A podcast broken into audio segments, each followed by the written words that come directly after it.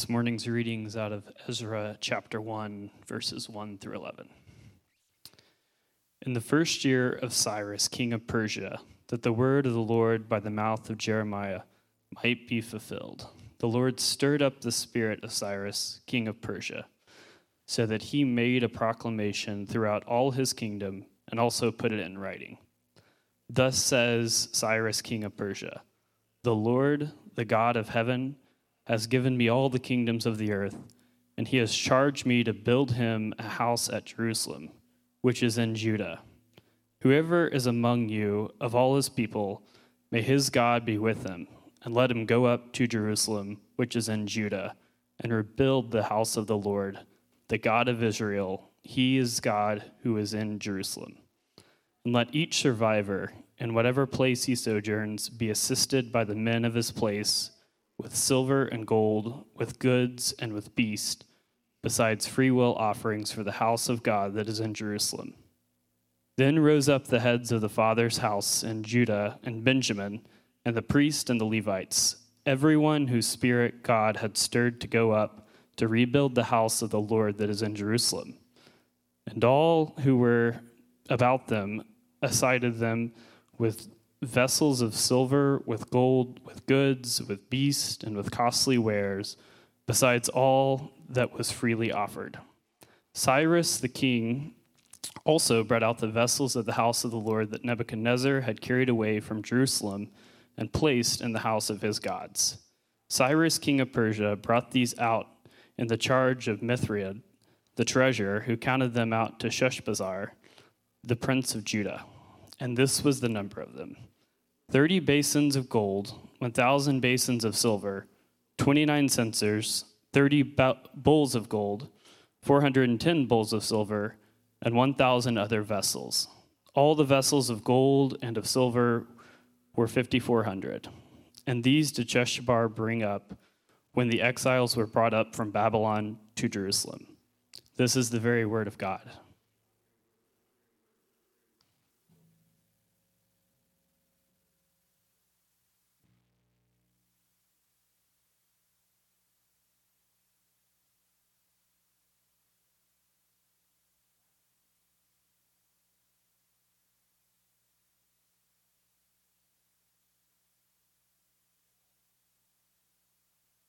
There we go. Sorry. So uh, last week, Ben preached the uh, opening of this sermon series, uh, in, introduction, um, and covered kind of the breadth of the history. But I think that we need to remember uh, a couple of things uh, before we move on into these two specific chapters today, uh, chapter one and chapter two of Ezra. So, the first thing that we need to recall is a bit of context. So, uh, a portion of Israel had survived when Nebuchadnezzar invaded Israel. And of that portion of the survivors, there was a portion that was exiled to Babylon. Uh, this was Nebuchadnezzar's political plan in order to, uh, to, to keep the people he conquered at bay. And so he wanted to assimilate them into Babylonian culture. So he had removed a large portion of this, the, the few survivors of Israel uh, to Babylon. This diaspora had been living in Babylon for about 50 years before the accounts pick up in Ezra.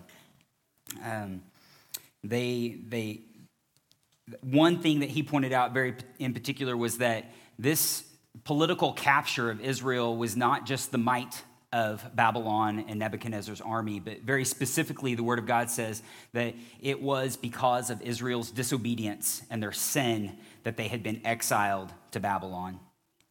Um, and then we see King Cyrus, the Persian, has now taken over the Babylonian Empire, and the Persian Empire is now on the scene. So that's our context. Um, second, is uh, a point that Ben pointed out that we as followers in Jesus have to be very careful about extrapolating prophecy and promises from the Old Testament to the New Testament church. And in particular, we as individuals need to be very careful of extrapolating those promises to us as believers. And he used Jeremiah 29 11 in order to, uh, to, to point this out. Um, Jeremiah 29 11, very familiar verse. For I know the plans I have for you, declares the Lord plans to prosper you, plans for uh, a hope and a future, not for evil.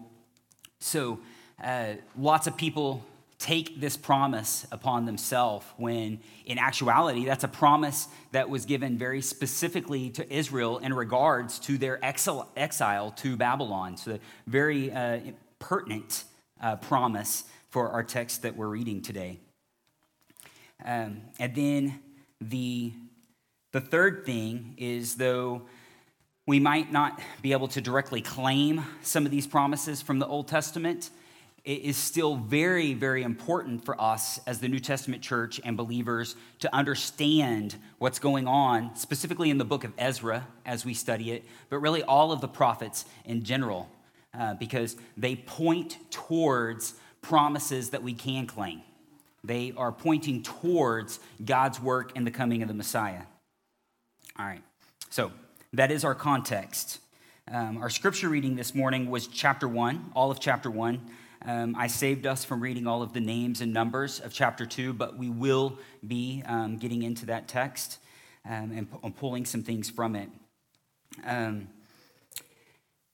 I believe that what God wants us to see from these two chapters this morning is this very specific term that's used the Lord God of heaven, what that means, and how it relates to God as a promise keeper, and then our response um, should be worship and how we should respond to this promise. Um, I'm going to start with going over basically an outline of the two chapters, and then I'm going to come back and pull this, uh, this particular application from the text. So, beginning in chapter 1, verses 1 through 4, uh, God has prophesied through Jeremiah in Jeremiah 25, 11 through 12, and in Isaiah 45, 4 through 7 that Israel would come back to Judah and to Jerusalem, and the temple would be rebuilt. And in verse 1 and 4, we see the proclamation of this is that promise being fulfilled. Um, and then, uh, and we see that, uh, I'll just read it again for us. Now, in the first year of Cyrus, king of Persia, in order to fulfill the word of the Lord by the mouth of Jeremiah, the Lord stirred, stirred up the spirit of Cyrus, king of Persia, so that he sent a proclamation throughout all his kingdom, and also put in writing, saying, Thus says the king of Persia, the Lord God of heaven has given me all things of the earth, and he has appointed me to build him a house in Jerusalem, which is Judah. Lots of debate on how Cyrus knew specifically that God had appointed him to be the one to do this.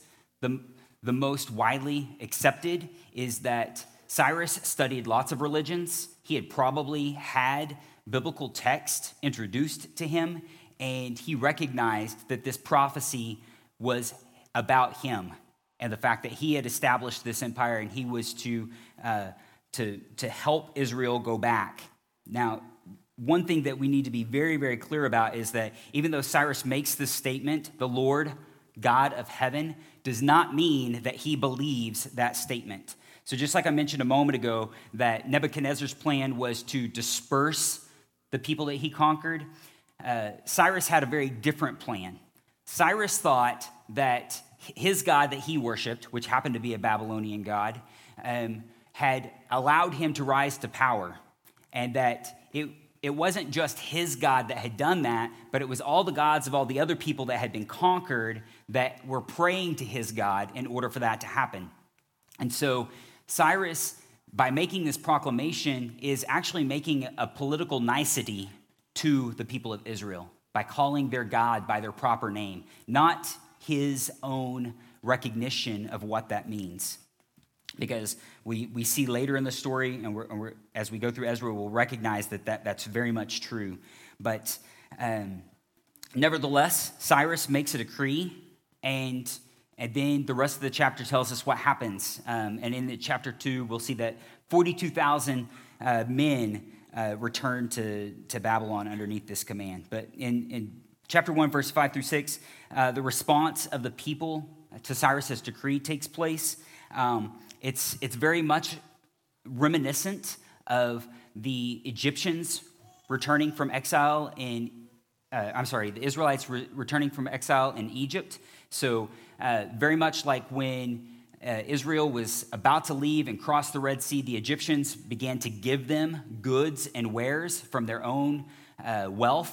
And Israel then had those items to go back and uh, into freedom. And as they uh, then got stuck in wandering. They had all the things that they needed to build the, the tabernacle that God would instruct them to build. And so, very much the same here in verse 5 and 6. Um, the Babylonians, um, under this decree, give Israel what they need to go back and, and refurnish the temple. Uh, verses 7 through 11 is basically like a biblical receipt of all of the goods um, that had been stored in Babylon's treasury.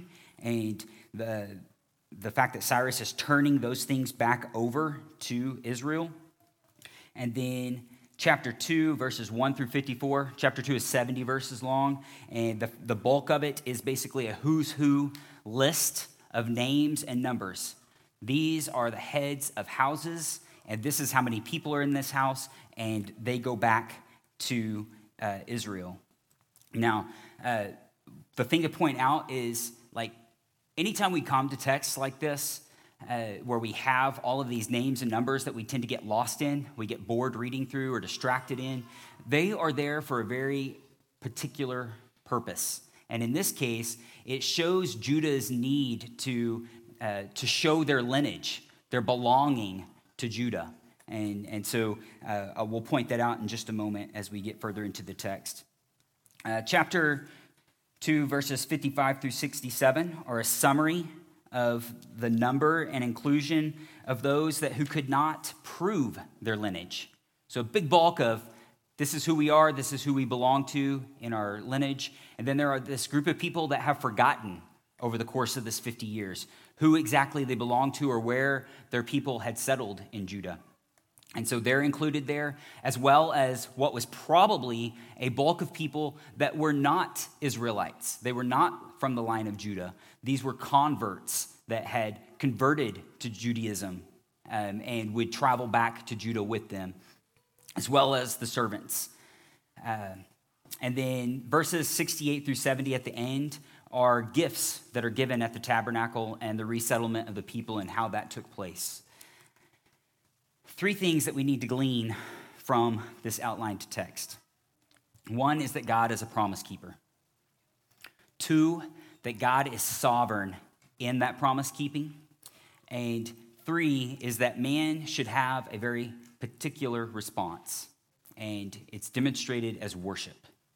It comes in lots of forms, but man's response to God's keeping of promises and his sovereignty should stir us and drive us to worship. Although we may not directly claim some of the prophecies, um, there are certainly things that we must come away from text with when we see God make promises. There, there are things that we can recognize about his character and his identity that are true in that promise that we can claim and that we can recognize and that can drive us to worship.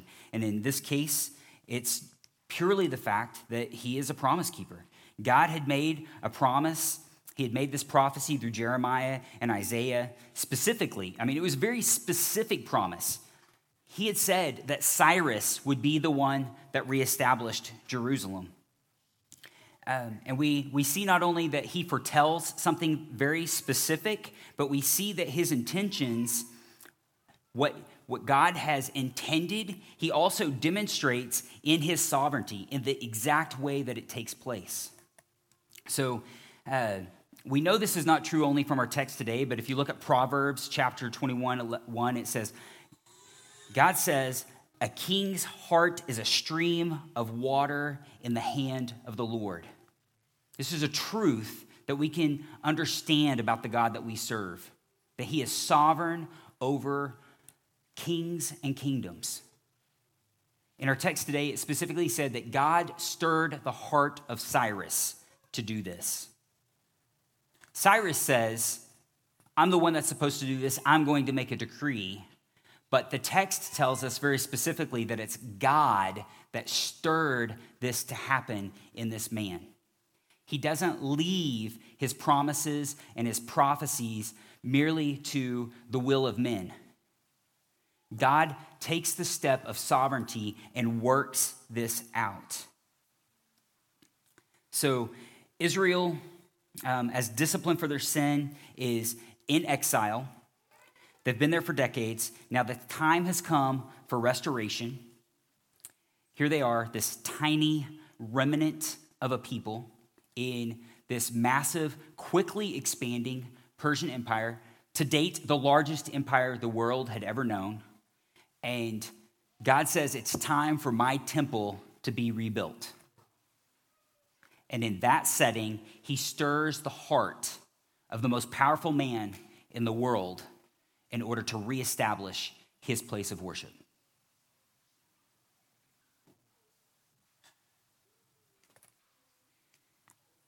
I don't see the weight of that on your faces.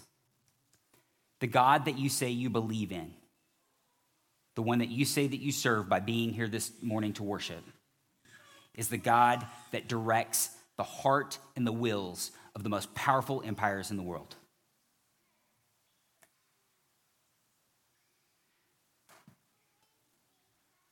Now, in the first year of Cyrus, king of Persia, in order to fulfill the word of the Lord by the mouth of Jeremiah, the Lord stirred up the spirit of Cyrus, king of Persia. Still don't see the recognition.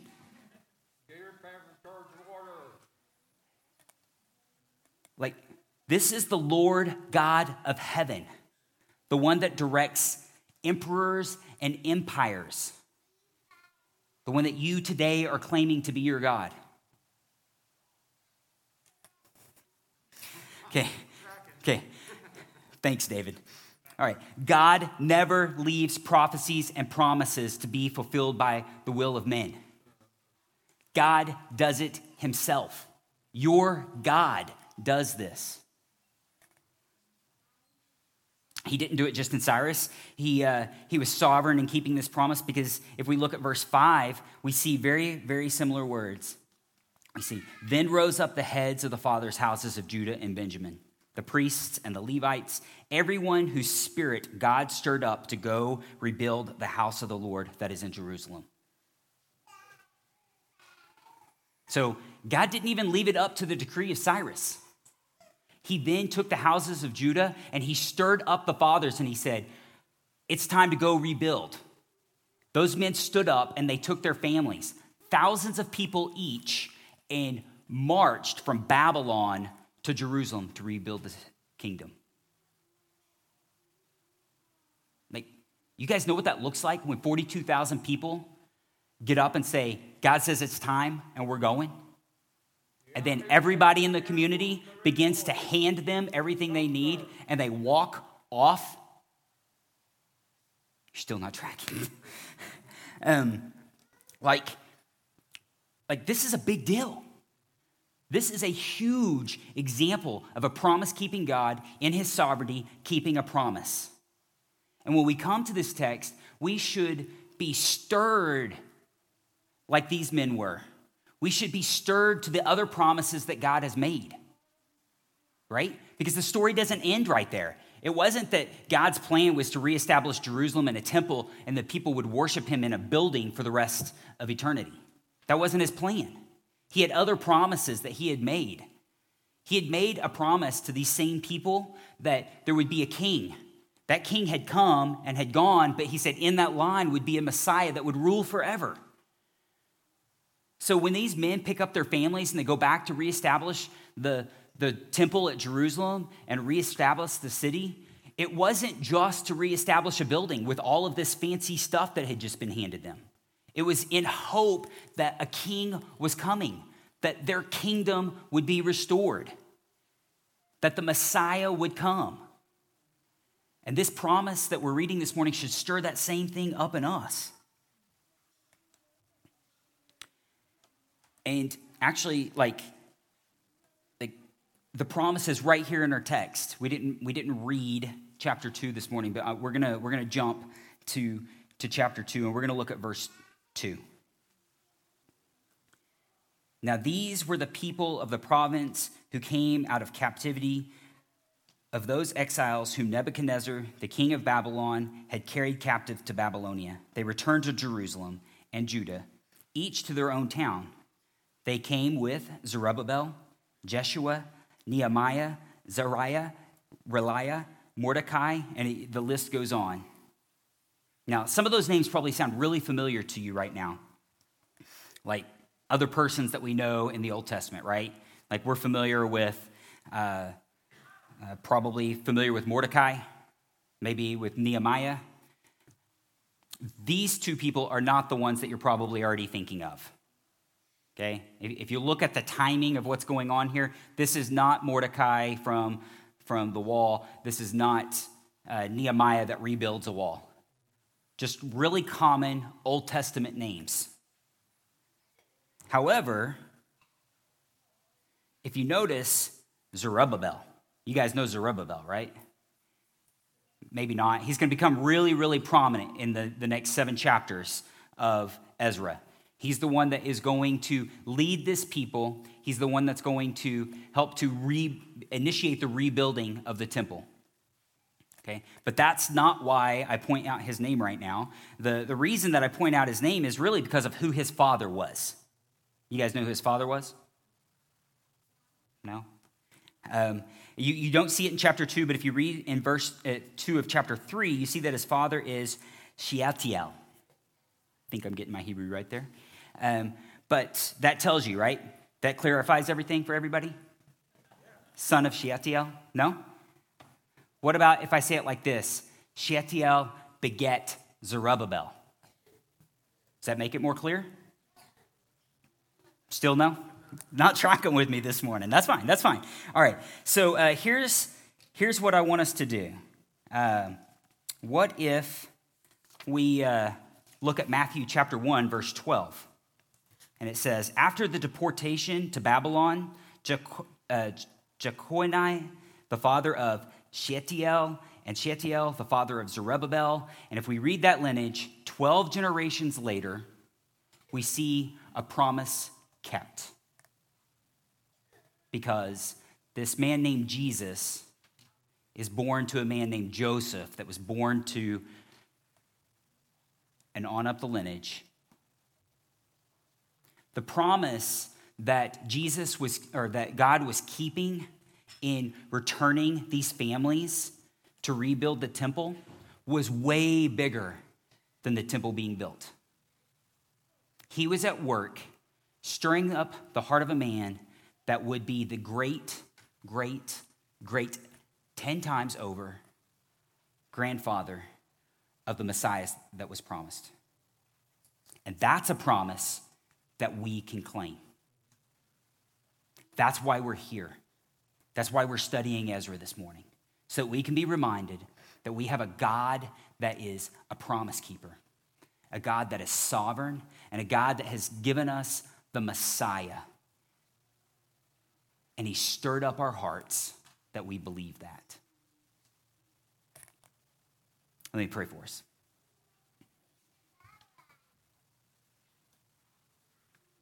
Father, you have stirred hearts for generations, for centuries. Father, we thank you that you make prophecy and that you keep promise through men like Cyrus.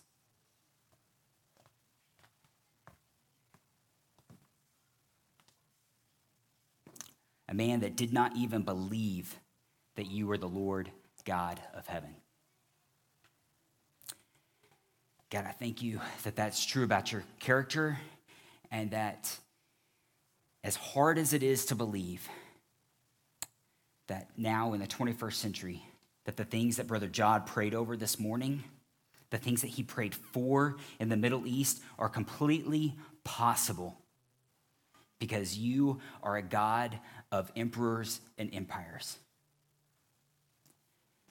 And so, Father, again, we plead for peace in that place because it, because it could bring you worship and glory just like it did in Israel.